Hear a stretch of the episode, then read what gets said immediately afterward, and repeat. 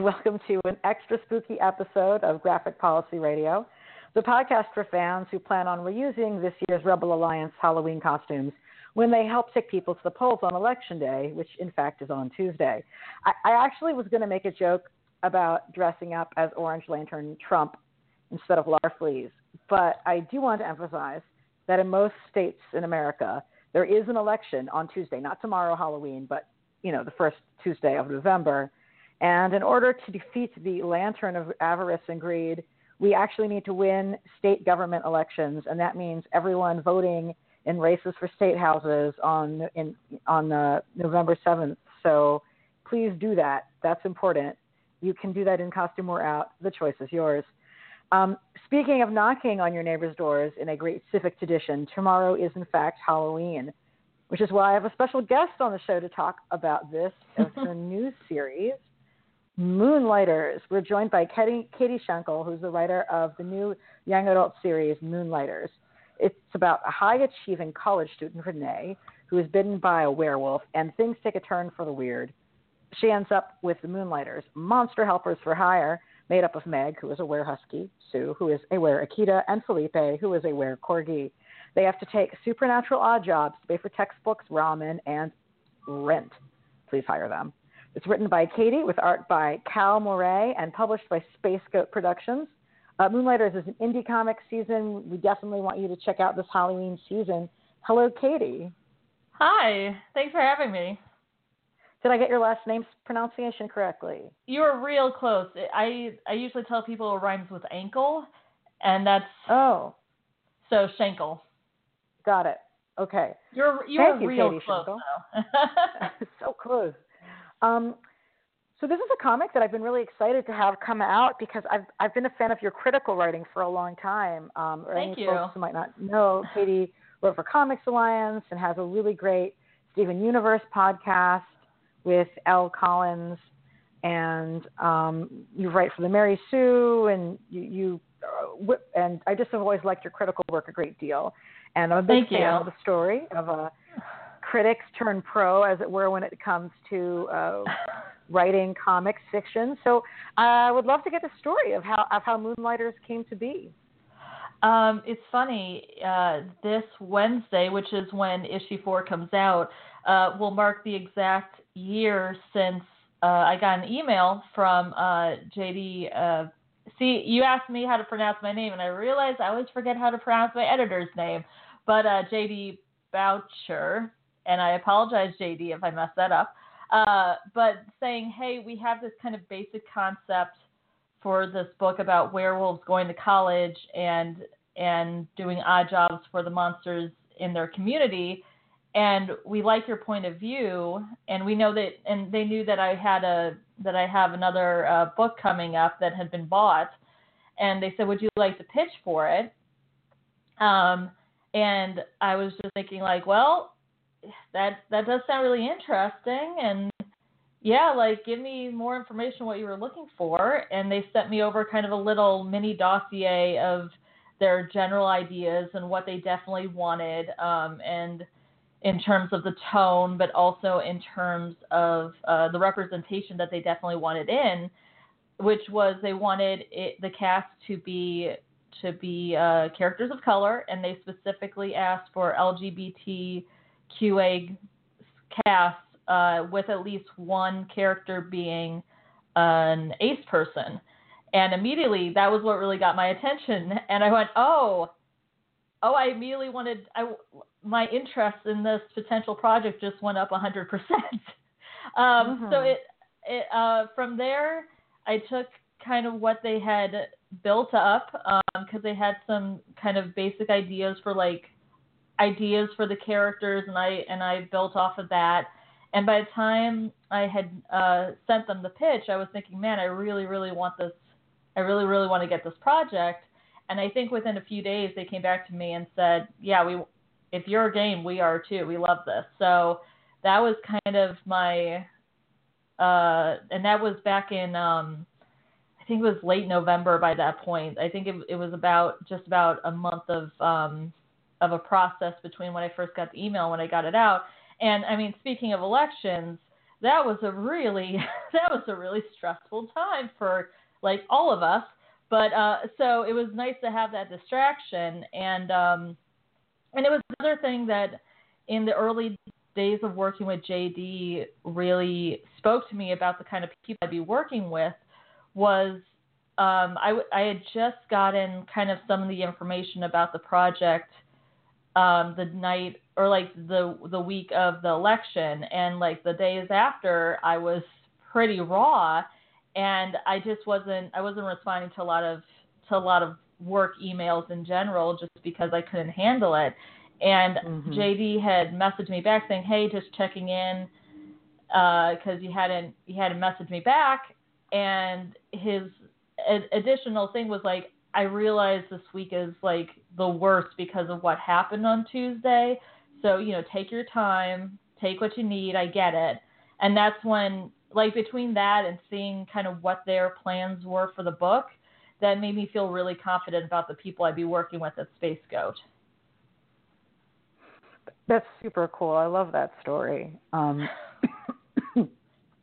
that's also just great that they reached out to you because they like knew your, you know, your critical work and perspective. Yeah, I think, um, I, again, I think a lot of that had to do with J D. I, I, I give him so much credit because, again, he's a very thoughtful person, and he's very much about pulling new new voices into comics. It's something that we've talked about privately in terms of me recommending other people for other things and that sort of thing. Um, and I think it was actually it not. I don't think this is the only thing because I think he was following my work, my critical work too. But he's cited um, my article where I wrote about Jughead coming out as Ace in the Jughead comic as being uh, one of the pieces that he's really liked for me. And I think that might be one of the reasons why I was pulled into this project because uh, as we, as you're going to find out in issue four, which is again coming out on Wednesday, um, we, we specifically, um, we specifically have uh, Sue, my, the one of the char- one of the main characters, uh, talk about being asexual. Um, so yeah, it, it's one of those things where it was. It, it's really nice to have collaborators who have seen my critical work and see how it can apply to to my creative work. Mm-hmm. Totally. Well, I, I love the story actually of how you got started writing and writing and, and reading and involved in comics in the first place. If you want to share that a little bit too. Yeah, I, you know, I, it's funny because uh, I did a signing. We, I was a part of the Halloween Comic Fest, which is, it was this past Saturday, but it's like Free Comic Book Day, but for Halloween and spooky comics. Uh, and so I did a little signing in Chicago, and there was, Um, a teenage girl who came up to me and was and was kind of shy, and she said, like, you know, I, I'm, it's so great that you're making comics, and but I haven't been reading them for very long. I've only been reading for a couple of years, and I told her, like, I've only been reading them for about five years. So you like, I totally get it. It's it's fine. You know, you're doing great. Mm-hmm. You're reading them. That's good. Uh, so I think I was always a big superhero. Growing up, I mean, I loved Batman the Animated Series. I loved the Justice League cartoon, the Superman cartoon, the X-Men, Spider-Man, all that. But I never felt like comics could be for me because, you know, when when I was growing up in the nineties, there all the comic art really screamed, "Not for Katie," um, which is sad because then I found out later that, that a lot of the cartoons I really liked had Uh, at comic book adaptations and continuations of the story, but you never saw the, you know, those never got to mm. me. So I only found out way later that there were, there were stories being made with me in mind, and they just never got to me. Um, yeah. Yeah. Which is still, still a problem, but the internet helps. Um, so I, um, so it, it was only really, once I started watching, um, like in the last few years, I think it was actually the Young Justice cartoon. I was really getting into that. And I happened to see a lot, like a fandom growing on Tumblr for the show. And from there, I was, and I was already uh, reviewing T V and movies by that point, but I wasn't, I wasn't even reading comics, let alone reviewing them. Uh, but once I got into the Young Justice fandom, there were a lot of people who were also recommending old series, or they were showing, they were showing, uh, screenshots of older comics that that reminded them of the parts of the characters that they liked from the cartoons. So I started getting into comics really through there, and this and then uh, pretty soon after that was when um, well I, I got into a lot of the D C comics, the better of the New fifty-two D C comics. And from there, um, mm-hmm. I started reviewing. And then by the time I was in the middle of reviewing comics was when the D C U stuff came out, which was stuff I really loved. Uh, yeah. And then, and then, uh, yeah, I was writing for uh, Panels dot net, which ended up uh, being, it was the sister site for Book Riot. And then it kind of became Book Riot again. Uh, mm-hmm. I really, pre- I really liked the stuff that I wrote for there. And then, Uh, I started writing for Comics Alliance uh, not too long afterwards. I'd been writing for The Mary Sue for general pop culture stuff as well. And then, um, yeah, so it, it's been a really interesting few years because I went from, you know, not that long ago, not reading comics at all, to now, to now not only writing about them, but writing them. So It's been a, it's been an interesting, uh, I don't know, maybe five or six years of my life. That's amazing. I love that. It's like um, you got a little bit into it, and then you were all the way into it. But isn't it funny how that seems to happen? That's like, oh, this it's thing true. I wasn't inter- the this thing that like I felt like I had no claim in. Suddenly, suddenly I am knowledgeable in it, which is really. which is always a really interesting part of, of getting into like a new, a new thing. And what an amazing gateway drug Young Justice turned out to be for so many people. A- absolutely. Um, I've, uh, it's funny because I've actually, I've, I've gotten to interview uh, Greg Weisman who, who co-created it. And I've told it, like I told him before the interview started, like, just so you know, you're kind of the reason why, like, you're one of the big reasons why I review. This was even before my, like, before any of my books came out. This was just when I was reviewing stuff. But I was like, yeah, you're kind of the reason why I got into comics. Like, you're a big part of that. And he was like, oh, wow, okay. I was like, okay, now let's start the interview. Yeah. Well, it's like the T V show that, like, the network canceled because too many girls liked it, ended up getting lots of girls to read comics. Who could have guessed? Right. But yeah, I'm, I'm excited to see, I'm excited, but not getting my hopes up too much for what, for what the new season will be, only because like, I don't want to anticipate it doing one thing and then it doing a completely different thing, because that was very mm-hmm. much what season two already did. So I'm, I'm taking it with kind of similarly to Twin Peaks in terms of, in terms of like this last uh, season of just like letting, just letting it happen. And I can I can kind of decide how I feel about it, but not but not anticipating too much of guessing what will what will happen, and just enjoying the ride. Yeah, it's sort of like I didn't put any time into pre-gaming to begin to watch Star Trek. Like I know what my agenda is from what I wanted from Star Trek, but I knew that me thinking about it before the show came out wasn't going to make a difference really. I, I do yeah. think that the fan conversation around young. But I do think that the fan conversations that we've had in the big lead up to both Young Justice Season three and to the relaunch of Star Trek did contribute to both shows making some level of commitment to having better diverse representation of L G B T Q people, which is obviously something that matters a lot to both of us. Um, yeah, I think, but like, I know yeah. Greg, I know Greg Weisman has talked a little bit about it. And I, I know that some of it is, is the fact that there's with the networks and everything, it can be tricky. And I'm hoping that with this new, I forget, I forget which, I think it's the D C, I think it's through the D C streaming service, but I'm hoping considering that, that the C W shows, for better or for worse, have had at least on-screen queer representation, that hopefully that hopefully uh, they'll be able to put more concrete representation uh, in Young Justice. So I'm, I'm optimistic, but uh, again, we'll have to see. Well, definitely, you know, you Space Goat uh, is a is a publisher that knows that there's an audience that really wants this, and like went out from the start to say that it was something that you wanted your series to to, to feature, like mm-hmm. you know, regardless of the specific tone and approach that it, that it was going to have. Um, so, like, what are your? I mean, this is something we talk about a lot on the show, but I just think you do such a good job of articulating this as well as like the significance, really, of having. Um, L G B T Q characters in a comic that can be read by people who are young. And it's, you know, looking at the art style, like it's clearly intended to be read by people of a wide range of ages. Um, I kind of think that it has some of the same bones as like the good Archie and Veronica stuff, um, you know, and the characters are all L G B T Q. Yeah, I am.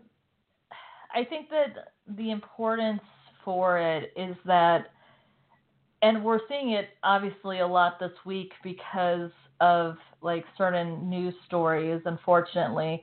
But this idea that that L G B T Q A people are like that that the very concept is not kid friendly is so damaging for kids that either that they don't find out about it at all until they're much older, which obviously can can mean that they're losing out on something that they connect to, or where they know about it, but that it's shameful, that it's seen as something, mm-hmm. as something overtly uh, sexual instead of just a part of who you, like a, a part of who you are as a person outside of, of what you do in the bedroom.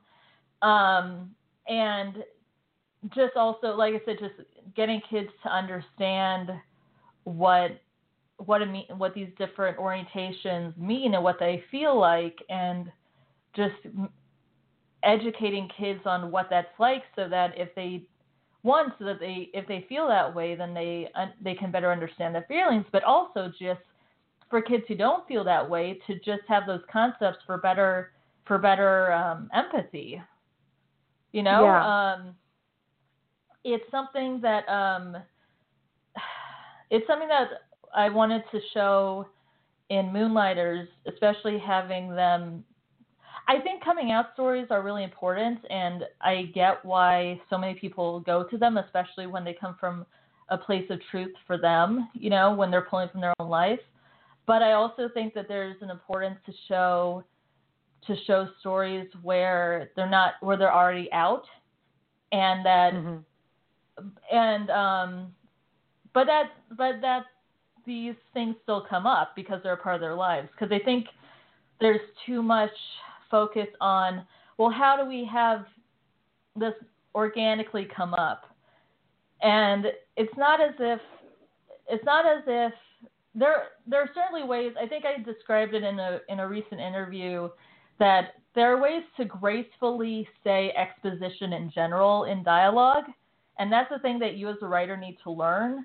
And it's the exact same thing with making with making representation overt on the page when it comes to to characters talking about about who they are. Yeah. And, I, yeah. There's a really charming scene in issue three where a character talks about what it was like when he came out. So like and, and a really and a really like very sweet but and not in like reassuring kind of a way. Um, and it's used to further the plot, and you already know he was, you already know he's gay before that scene, but um, it was, it was a yeah, cool touch. How he, yeah. Thank you. Yeah. I, I don't think, I think that was the first time we specifically say it, but it's also a character where, where it just comes off, it comes off on the page. Um, mm-hmm. To the point where like a, a friend of mine who read the book, and I said like, oh yeah, this character's going to talk specifically about being gay, and it's the first time he's actually saying it. And and my friend was like, well, yeah, but I mean, I read the book. I know, like the character is yeah. pretty, it's pretty clear. Um, even if even if we hadn't talked, um, even if I hadn't talked in other interviews about the character's orientations anyway, uh, yeah, it was important for me for that for that scene. Um, the character relates his coming out, because he's talking about his coming out experience, and he's talking to someone who isn't in the process of coming out themselves, but is dealing with another massive change in their life. And so I wanted, I thought that it would be an interesting way to go about it, where it wasn't necessarily him mentoring another queer person, which is still really good. Like I love, I do care about those stories a lot, but I like the idea of him relating this very scary part of his life that, that ended up being a good thing to this unrelated thing that, that another person's going through, that he knew once they got through it, they would be okay. And I thought that that mm-hmm. was a nice way, that was a nice way to, to have him talk about it again, in a way that, that felt true to life for me. Um, I really like that scene, and I really like, I really like what we really issue three and issue four. I love all the issues, don't get me wrong, but issue three and issue four are my favorite because they're the most, all the fun stuff happens in them. And also they were the two, they were the two issues where characters got to talk, actually talk about their repre- about their orientation. Yeah. And how it fits in with their lives, and and uh, yeah, I, that's very true. And you know, the first two issues, you, you're basically setting up the world. You're, you're doing oh, the yeah. world building, where you establish that like monsters are real. Uh, most people who aren't monsters don't see them because they're not paying attention, which I think is an interesting sort of metaphor for heteronormality assumptions. That you know, even when people are surrounded by queerness, they have sort of a blinders to and make assumptions that um, everyone is going to be a certain way or whatever. And yeah. I, I read that as a metaphor. I figure you probably also. I will. I will metaphor. take the metaphor. Um, the the main one of the main reasons I did that was also just because I wanted Renee, who is a new werewolf, uh, who has recently been not a werewolf and then turned into a werewolf. I wanted to make sure they were all going to the same college, and so that they so it made sense that even though in this arc. And fingers crossed, because we still are, we're still not, it's still not one hundred percent confirmed when and if we're getting a second arc, but it's looking positive. I can at least say that much. Um, mm-hmm. But for at least this arc, it's just, there's so much going on. I haven't gotten to actually show them at school, but I wanted to make sure that I set up that if I wanted them to, I wanted them to, to make sure that they were all going to the same college. And if they're all going to the same college, then it would be really tricky to have to have Renee not figure it out before now, unless yeah. unless we unless we had a uh, a Harry Potter-esque. Oh, they just don't notice. It just kind of it just they just kind of they don't see they don't see the magical qualities. Um, so yeah, it was, but yeah. You're absolutely right, though, with issue one and two, so much of it was setting things up um, and uh, and just trying to get all of the all of the rules set up, and then of course getting Renee's story going, because that's a that's a big part of the book was just was just her start as a werewolf. That's cool. No, that's a good way to deal with it. Um... And, and, and I and I liked that metaphor. Um, I mean, you know, this story is very much in line with like contemporary urban fantasy, but it's also very much like a humor and light tone. I mean, it's not it's not a horror book at all. It's a comedy book that features monsters, basically. It's a comedy and relationships book. Yeah, there's there's a little bit of spookier, scarier stuff coming, just a little, uh, but largely, I I like the idea of. of monsters being fun and, and sweet and nice. I, I always liked, I always liked the, the random like Hanna-Barbera cartoons where they were like, what if like this monster was actually really, was like a really nice person instead of, you know, instead of mean and that sort of thing. Um, and I think there's something really interesting, and it's not just obviously with Moonlighters. I've seen it, I've seen it more often happen, but especially with werewolves, where uh, female creators are really uh, taking back werewolves and kind of and putting a spin on them. Uh, and usually mm-hmm. it's a lot of it is queer female creators where it's mm-hmm. uh, where it's taking these monsters that are so often seen as like super macho or like because they're hairy, like it's yeah. hard for it's hard for creators to like sexualize them unless they go like unless it's like a really really specific fetish for them. Um, and so then they're like, well, how do we then how do we market these monsters for like these female monsters? Well, I guess we'll just have them be, you know, we'll just do male were- werewolves.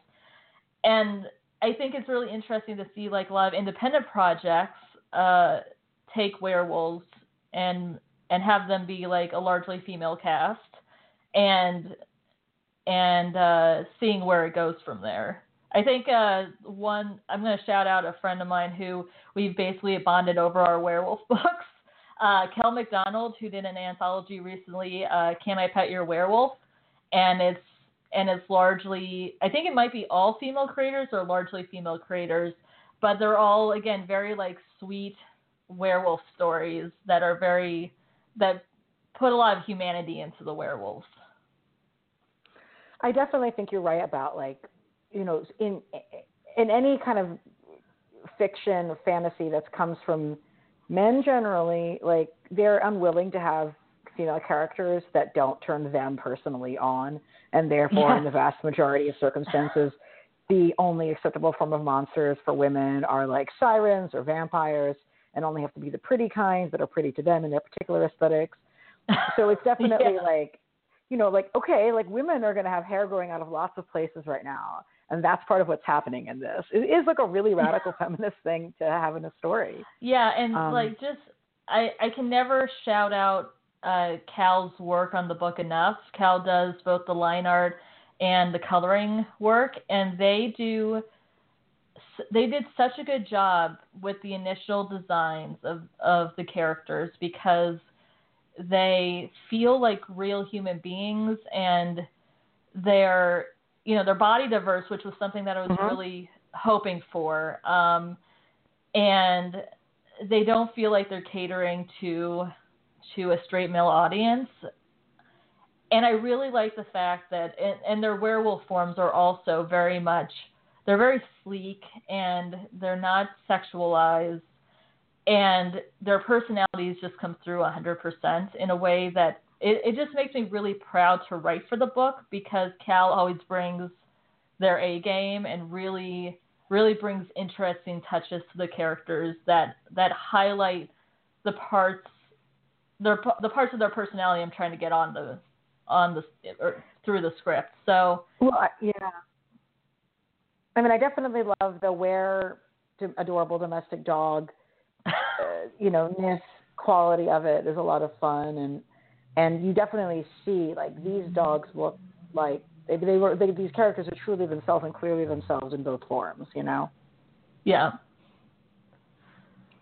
Um, I mean, the character who's just gotten her werewolf powers is struggling with that more. But for the characters who've been this way their whole lives, like you can see the way they sort of change in and out um, is a very natural and fun thing. With so. Sparkles, by the way, which was something we added in the when Cal was coloring the first the first issue. They were like, I think I'm going to add sparkles, and I went, you go and add sparkles. We'll have sparkly werewolves. That that works for me. Yes, there's no reason for them not to be sparkly. Um. So and so they were. Um. With the uh, so with particular like character designs and profiles, is that something that you and the artists developed together, or h- how did you guys sort of develop the cast? So I had done besides my I I had done out like basic outlines for each of the chapters through my pitch, but I'd also done little character profiles where I'd taken Some of the some of the notes that they had originally given me for like their ideas for the characters, but I'd really developed them more. And I had done, I don't think I had specifically said the body types of each of the characters, but I did, um, I did kind of describe each of their, what I, what I thought for their ethnicities and their general personality. And I, I believe in the, my notes, I just said, I just really want a really diverse, a really diverse body, uh, body different. What's the word I'm thinking mm-hmm. of? Like just different body types. Uh, and when Cal came back, there were very few changes from her, from their uh, initial design. I think more it's just that over the course of doing the book, uh, they've slightly changed just how they've been drawing the characters themselves. But um, the only thing I think I changed was uh, Meg is supposed to be more of, Meg the leader is supposed to be more of a pear shape, and she was, Meg was there for with it, but I had simply added, like, add a little bit more of a belly, have her arms, like her upper arms have a little more weight to them, because as someone who has, who was once much more athletic and then, and then gained weight and is now, is now pretty, pretty strictly a, a pear shape myself, I, I really wanted to highlight the fact that that that shape exists and that she can still be like really, she can still be really appealing and like in such a beautiful character. Uh, mm-hmm. And Cal was like, oh, that sounds great.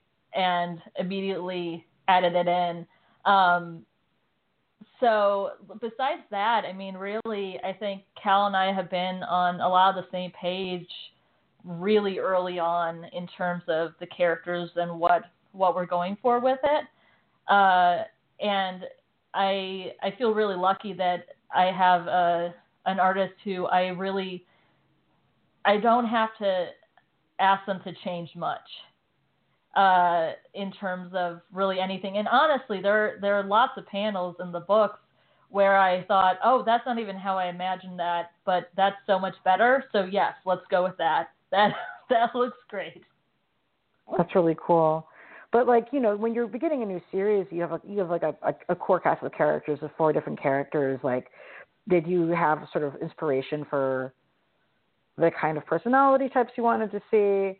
I personally happen to strongly associate Felipe with uh, a certain person who you and I both know from the comics critical community, which I have to assume is not a coincidence. So but, here's the thing: it is, it's. I'm not gonna say it's a coincidence. This is what happened. So Felipe was brought about, like the idea of Felipe um, was brought about because a pers- the person that we both know, who is uh, John Eric Christensen, who is delightful, and he's he's one of my, my favorite people in, in comics criticism, um, but uh, has talked many times about how while he likes, well, he's really happy to see lots of female friendship stories, and even to a point like uh, male friendship stories in comics, like queer male friendships. A lot of what he has had experienced when he was a kid and as a teenager was being like a gay guy surrounded by a lot of like s- strong female friendships. And he had talked multiple times just about how he wanted to see more stories like that, along with all the other ones. It's not a, it's never a, I want this replaced with this. It's more of, yes, and also can I have this?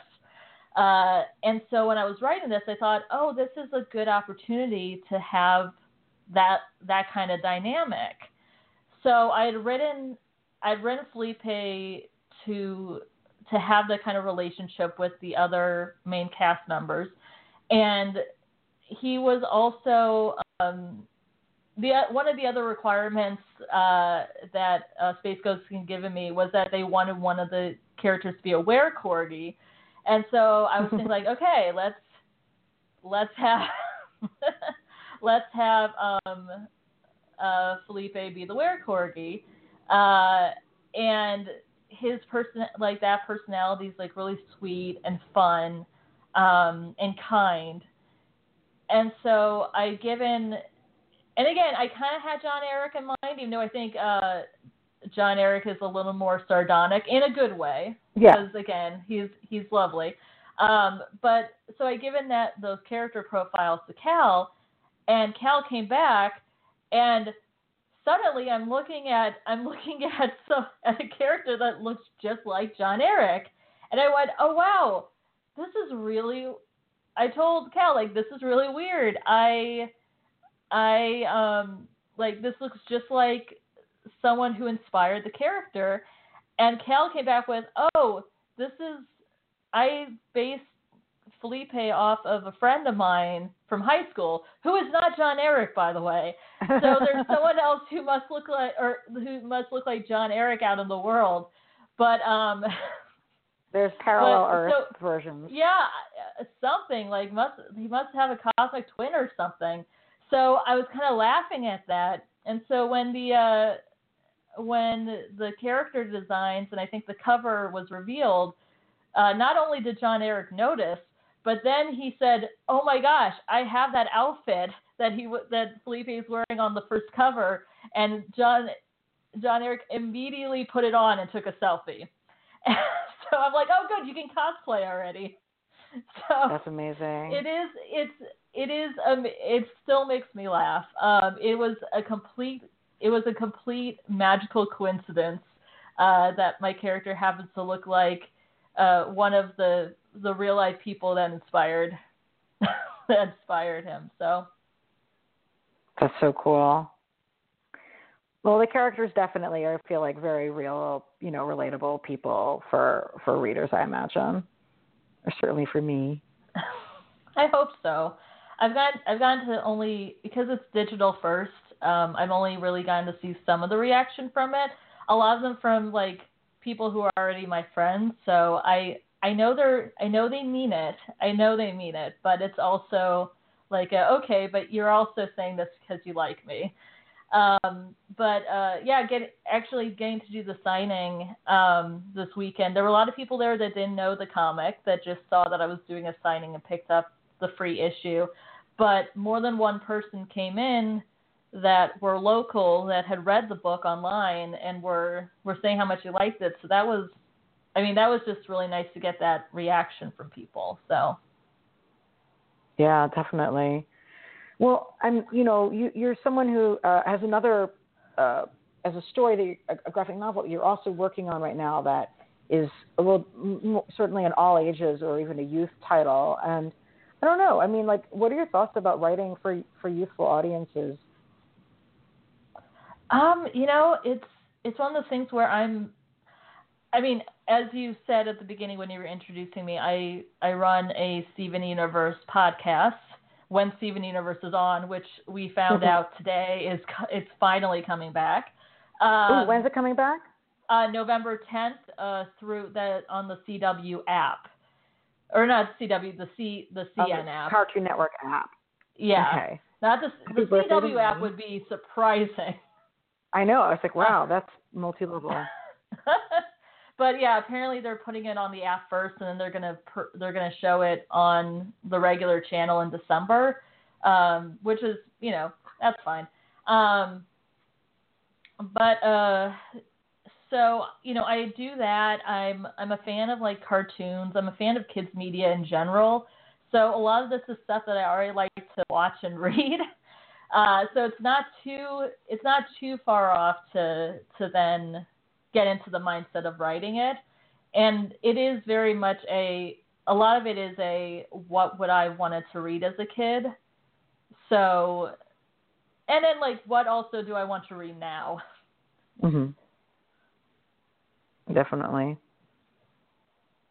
I always try to read stuff for adults, so my perspective of like what age range is for what is like particularly weird. Um, because I didn't begin, I didn't read any Y A stuff till I was a grown up. I was like just, just deeply, deeply pretentious. So I, I guess my question for you, given my lack of insight in these areas, is, um, you know, obviously I've enjoyed the comics, and uh, but like, what kind of age range do you recommend Moonlighters for? I think it's age appropriate for all ages, but that doesn't mean that kids below a certain age would necessarily like get the jokes or relate or be interested in the college setting or, you know, things like that. Like, yeah. Of a sense of what ages you recommend for it? I feel like preteen and teen in particular, like junior high, high school would probably be a pretty strong, especially preteen, because I feel like this is, again, it's kind of on the cartoonish side. Uh, and, but at the same time, I do, I mean, I think you're right that there, there's a lot of it that even if like some of the jokes might go over younger kids' heads, it's still, it's still very much appropriate for them.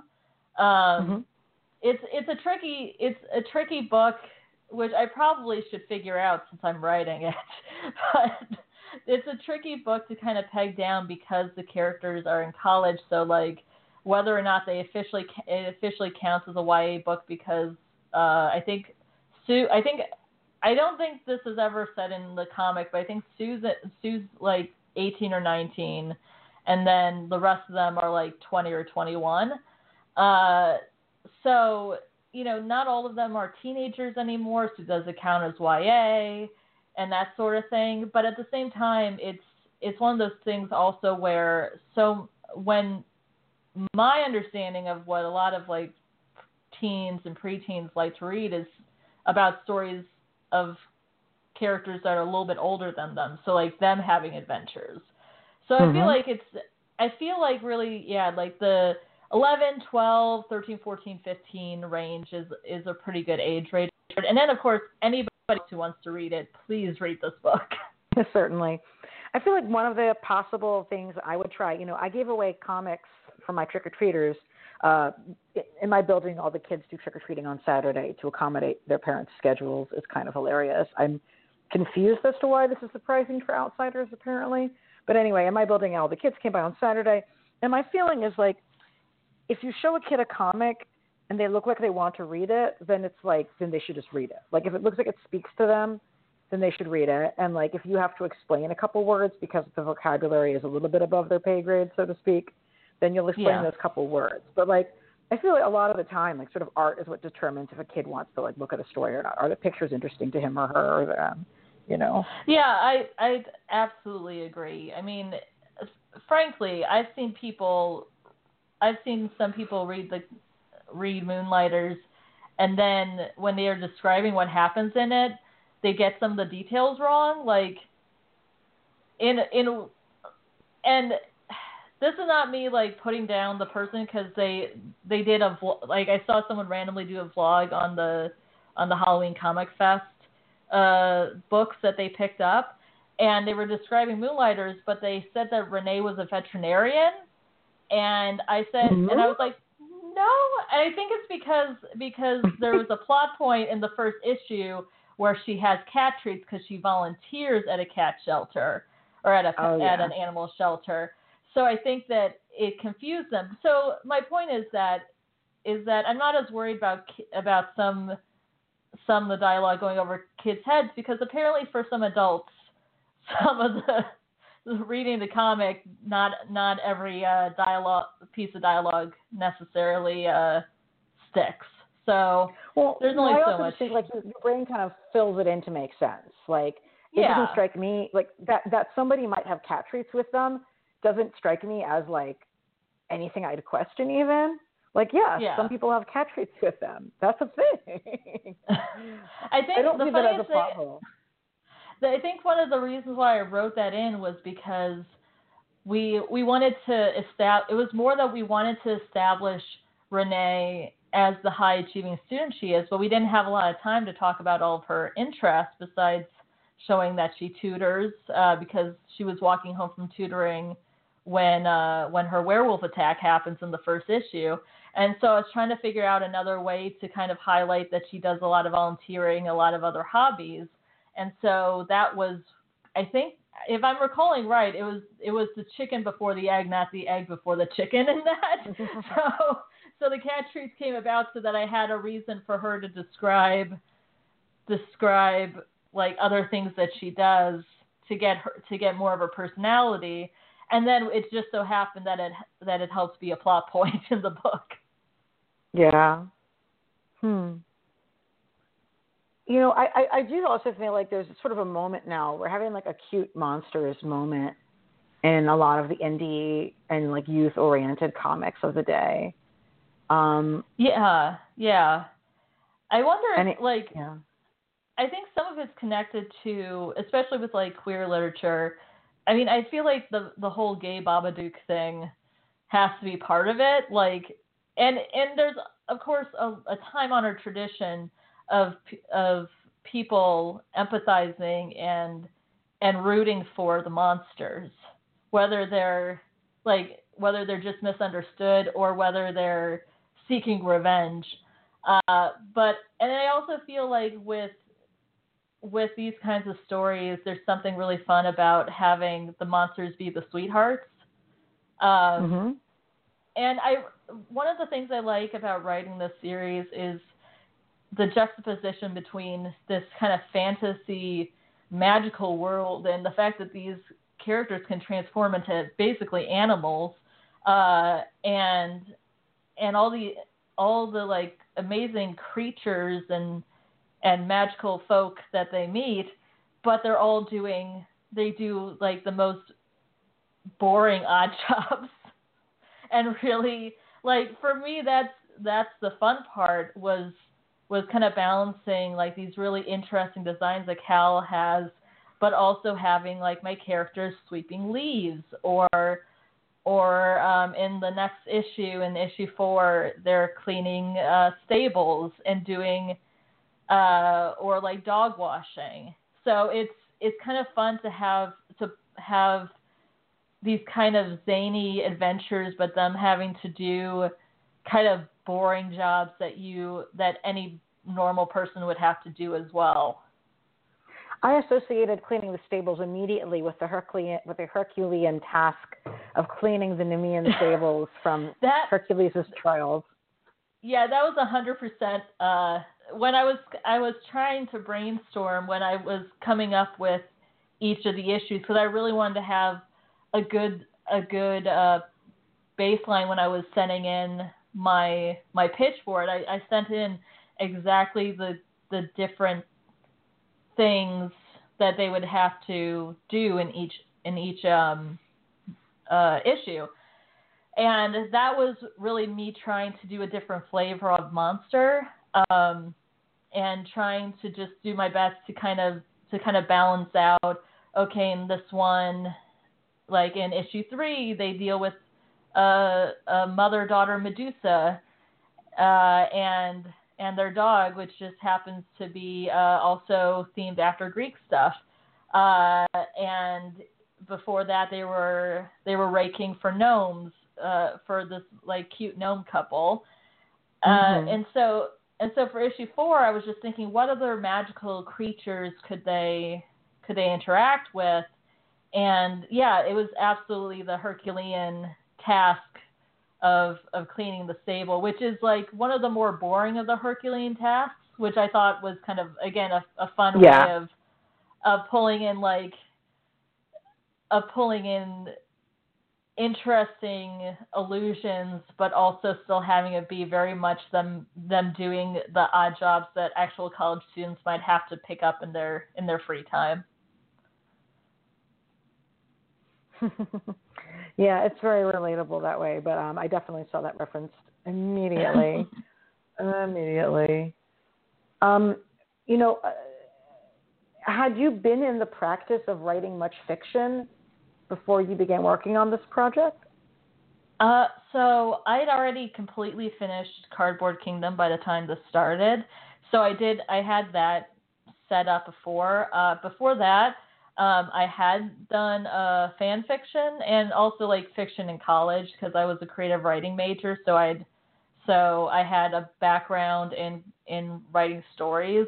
But it really honestly wasn't until I got in into, into like Tumblr. The same time I got around into comics was the same time that I was actually kind of dabbing, dabbling in, uh, in fan fiction, uh, simply just because I, I was feeling kind of creatively in a slump and I wanted, and I just wanted to practice and I was inter- and like the characters that I was interested in writing about, I just wanted to do some writing for them. Uh, and then that kind of, I got so busy with reviewing stuff that I didn't get to, I didn't really get to write fiction then anymore. And then yep, I know it that was, feeling. Yeah, I know, right? So, actually, like not even, that I was writing fiction beforehand, but I definitely can't I can't imagine writing fiction on top of writing critical work. It's like it. Yeah. It was about like when when Comics Alliance was still a thing. It was definitely um, a, a careful balance, um, but it was it was always a, a little a little leaning towards stressful, a little mm-hmm. too stressful.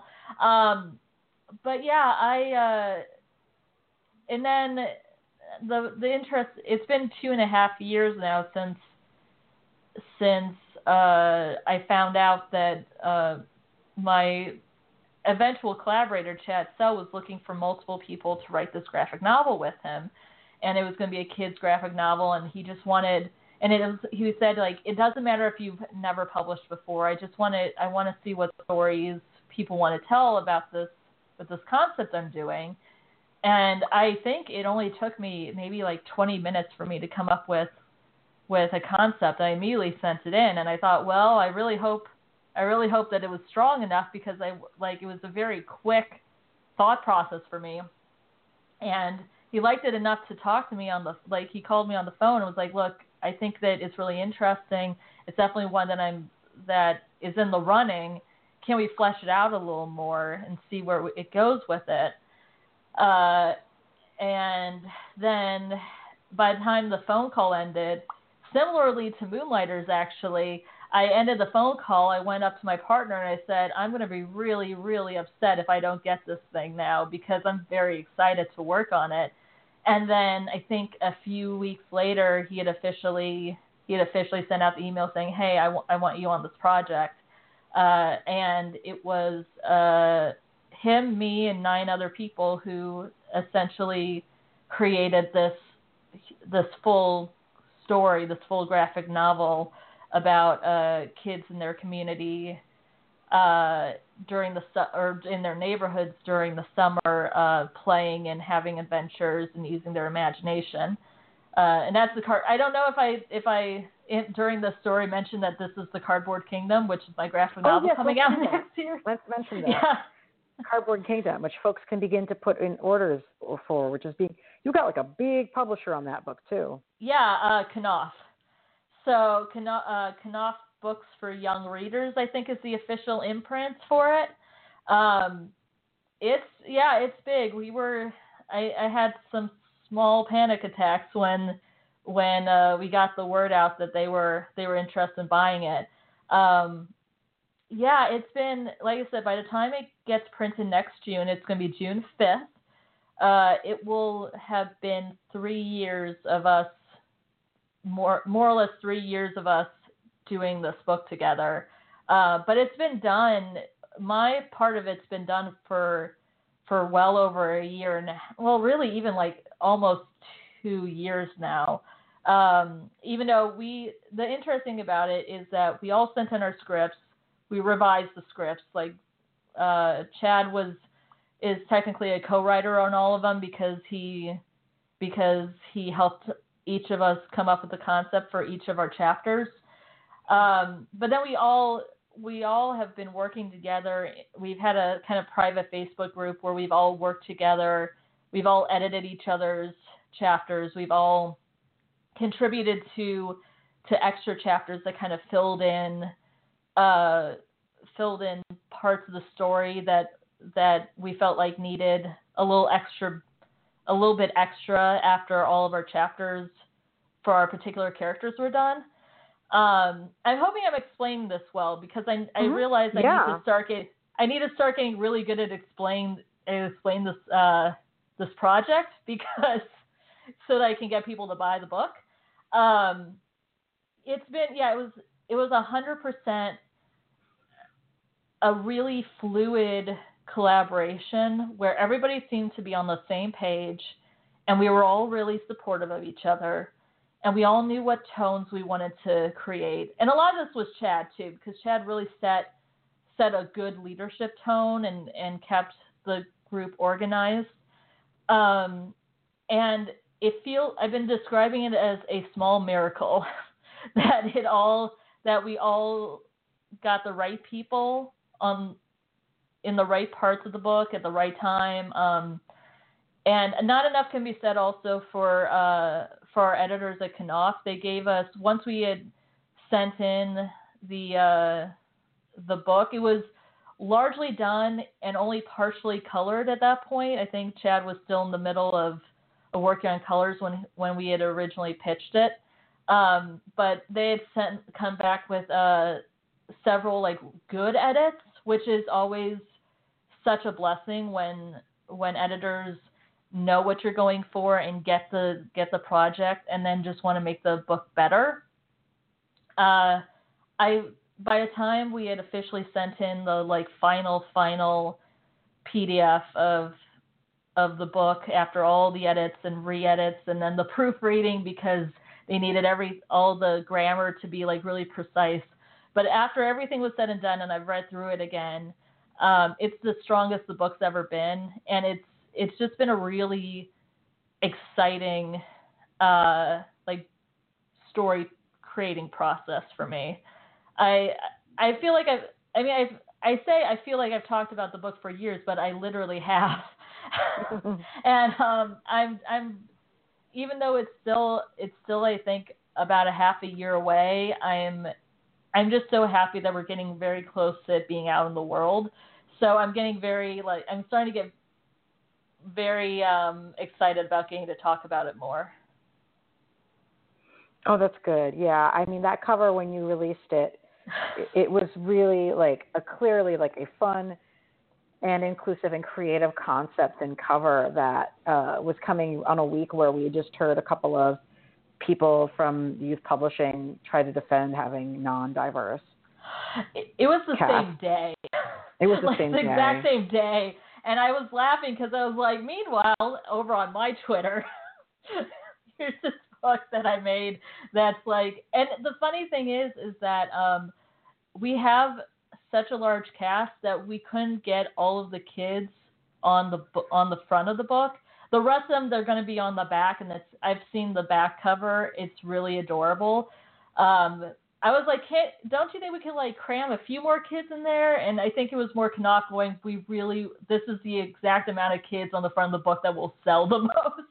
I'm like, okay, mm. you guys know, you guys know covers. You need, Like they were very specific about about um, the color of the sky and like and the and adjusting the logo from what we had real, originally done. I'm like, if that if that helps get the book into more kids' hands, you know, helps get more eyes on it, then that's that's fine by me. But like, if you thought that the that the kids that the characters that got on the front cover feel like really inclusive and like and diverse.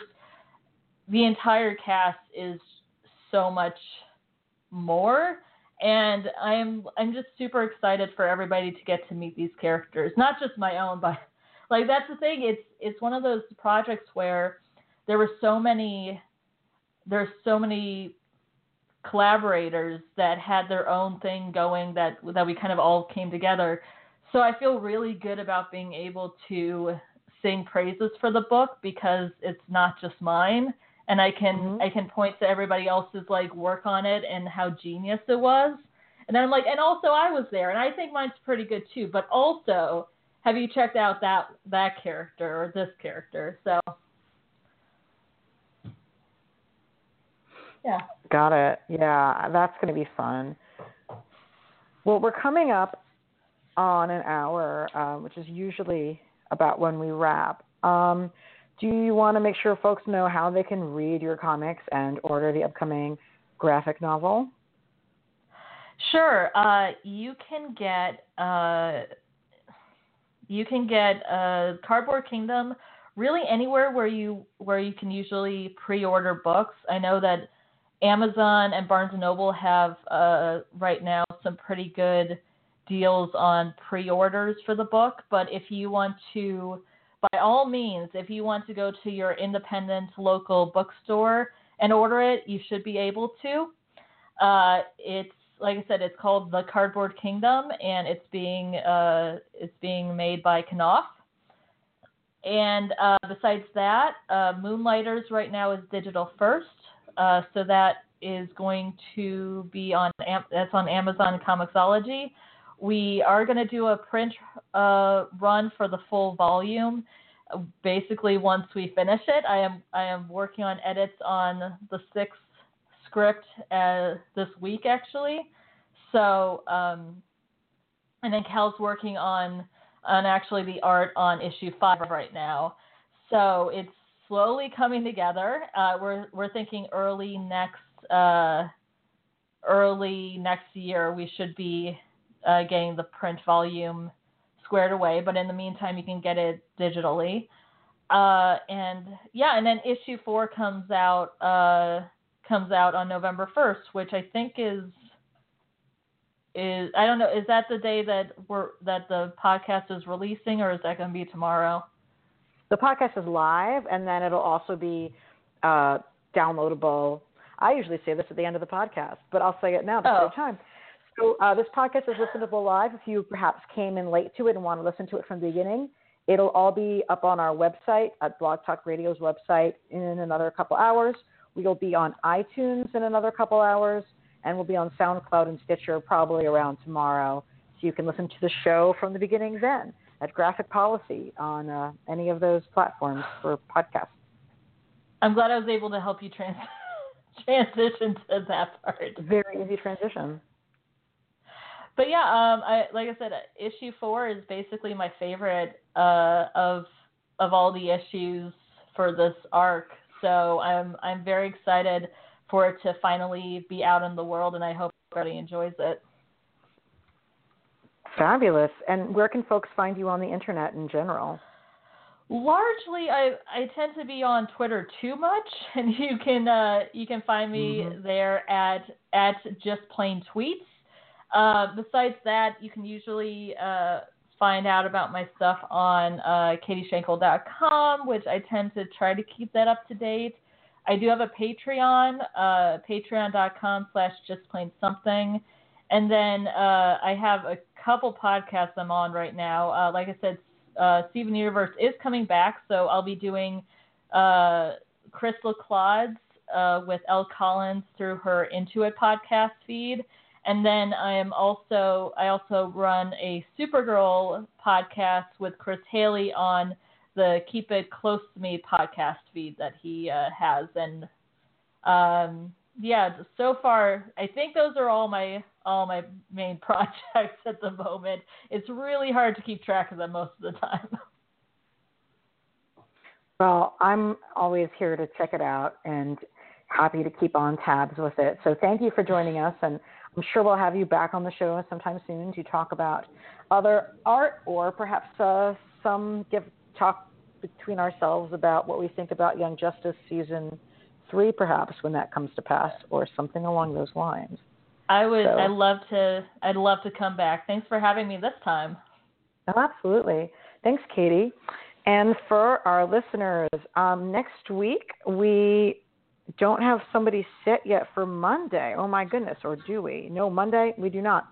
Uh, I know in the upcoming weeks we'll be having a special guest on to talk with us about the history of Marvel Comics. And we have our Star Trek Discovery episode coming up during the season break. Um, so that'll be taping in mid-November. But we will be back with you guys on Monday with more.